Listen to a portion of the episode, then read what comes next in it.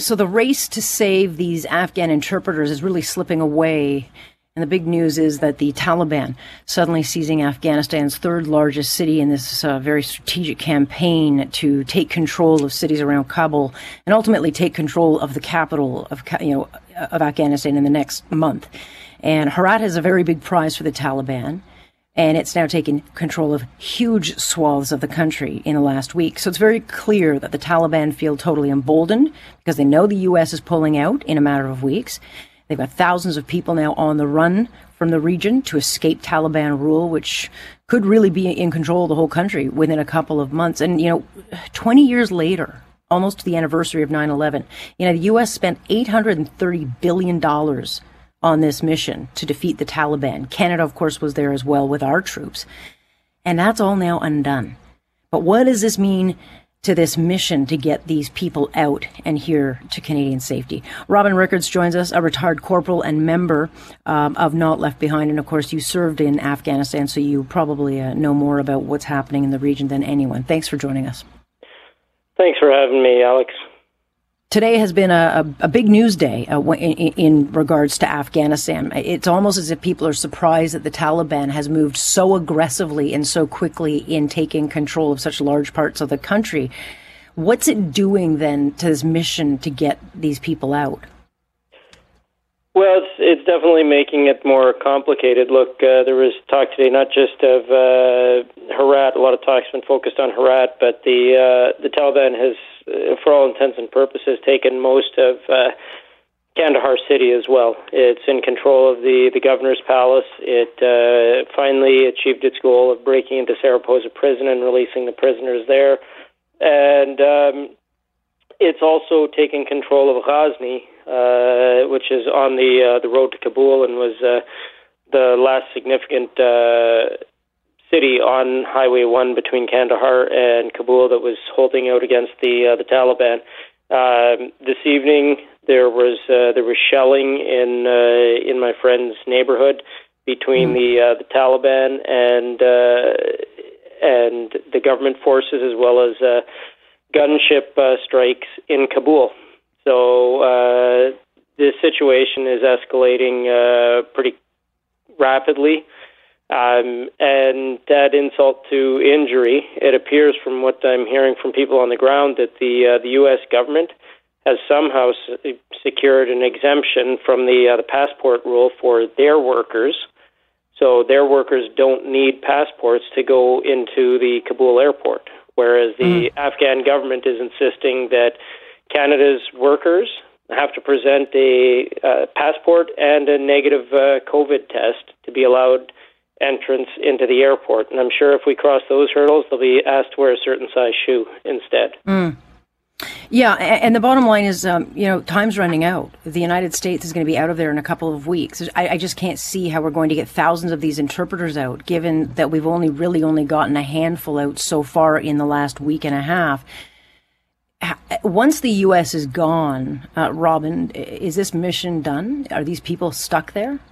Well, uh, that's what we're trying to figure out right now, and we're trying to uh, essentially, you know, figure out how we're going to manage getting these people out. Uh, uh, the immigration minister has said that uh, you know if people are uh, find themselves in a situation where they have to get out to uh, to a third country, that uh, they will uh, they will honor the the process and allow those people to apply from a third country. So that's that's a possibility. I mean, uh, you know, people could theoretically move with the uh, the refugee flows uh, across the border into places like Tajikistan or Pakistan, mm-hmm. and finish the process there potentially. But uh, yeah, there's there's there's really no good options at uh, at this stage, particularly if uh, the the runway in Kabul starts to get damaged, like uh, right, like which would be a yeah. Kandahar.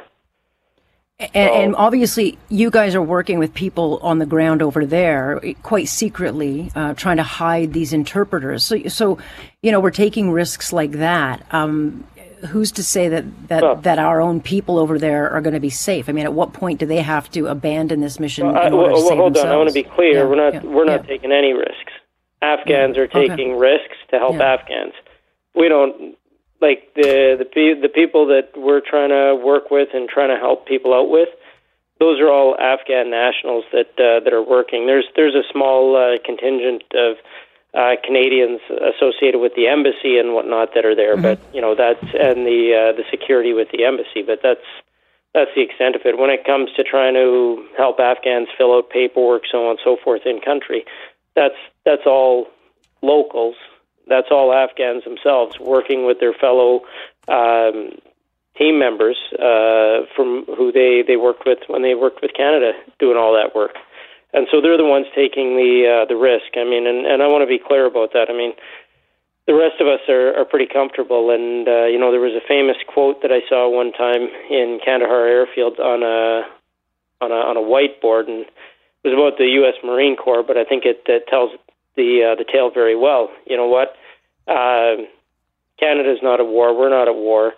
Um, the Canadian Army was at war. Canada was at the mall and I'm, I'm mm. paraphrasing, but it was you know, the U.S. is not at war, the Marine Corps is at war, America is at the mall, and that's the that's the situation here. And you know, I mean, when you look at the PM's Twitter feed, um, part of the situation we're in is because you know there's there's one tweet or two tweets on his feed about this situation, and uh, we tried to raise it in January and couldn't get it on the radar.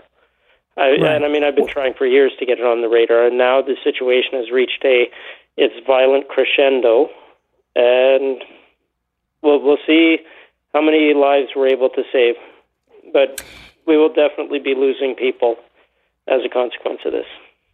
Yeah, and of course, I mean, they got their photo op. They got their themselves getting pictures on the tarmac with uh, embassy staff. But a lot of people will say, "Oh, look, that's a great mission that our prime minister is leading to get these people out." But the reality is, uh, there are going to be thousands, probably, who lose their lives because we waited too long and didn't make this a priority. And if not, were, if not for the grassroots efforts of, of, of Canadian vets, um, you know, this wouldn't even be an issue in the news. Are people there on the ground losing hope?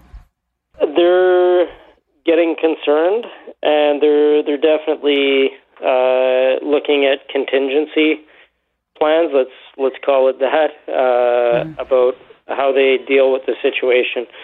I suppose the good news is is the uh, the fighting is so intense that it's generating lots of internally displaced uh, people. So it's creating the opportunity for people to escape and avoid uh, detection because the, the volumes of people that are on the move make it very difficult to do detailed interrogations. Yeah, you know, said, you lo- people people yeah. have to know that now's the time you go, and you know, I mean, they're they're not going to be able to uh, to wait for a better time. You know, you you guys were over there, right? Yeah, but but looking back now at that time, um, you know, all those years try, trying to, to get rid of the Taliban, all the money spent, all the lives lost. It's, uh, you know, you look at the state of Afghanistan today, and it's got to be not just heartbreaking, but pretty frustrating.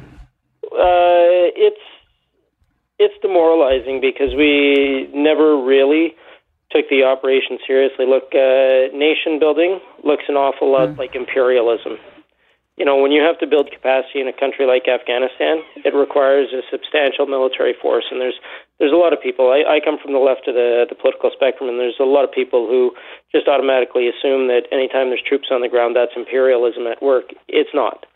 Um, a place like Afghanistan that was as broken as it was couldn't be fixed from the top down. It needed right. to be fixed from the bottom up, and unfortunately, we had just enough resources to create a top down approach, but not weren't willing to commit the resources necessary to facilitate a bottom up rebuilding of Afghanistan and build a government and a country that the average citizen could be proud of.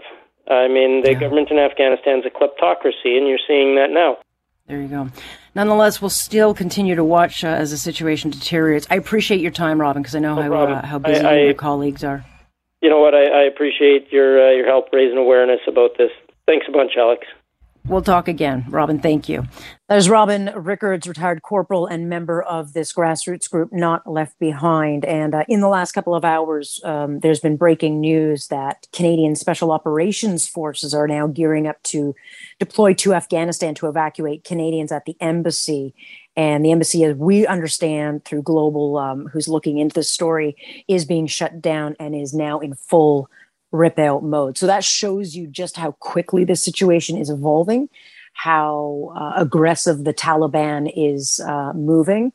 Uh, and it does not bode well, certainly for any mission to get these Afghan interpreters out. So we'll continue following the story and give you updates because that is a very, very big development um, as we get them throughout the news. Stay with us here, Alex Pierson on point, and this is Global News Radio.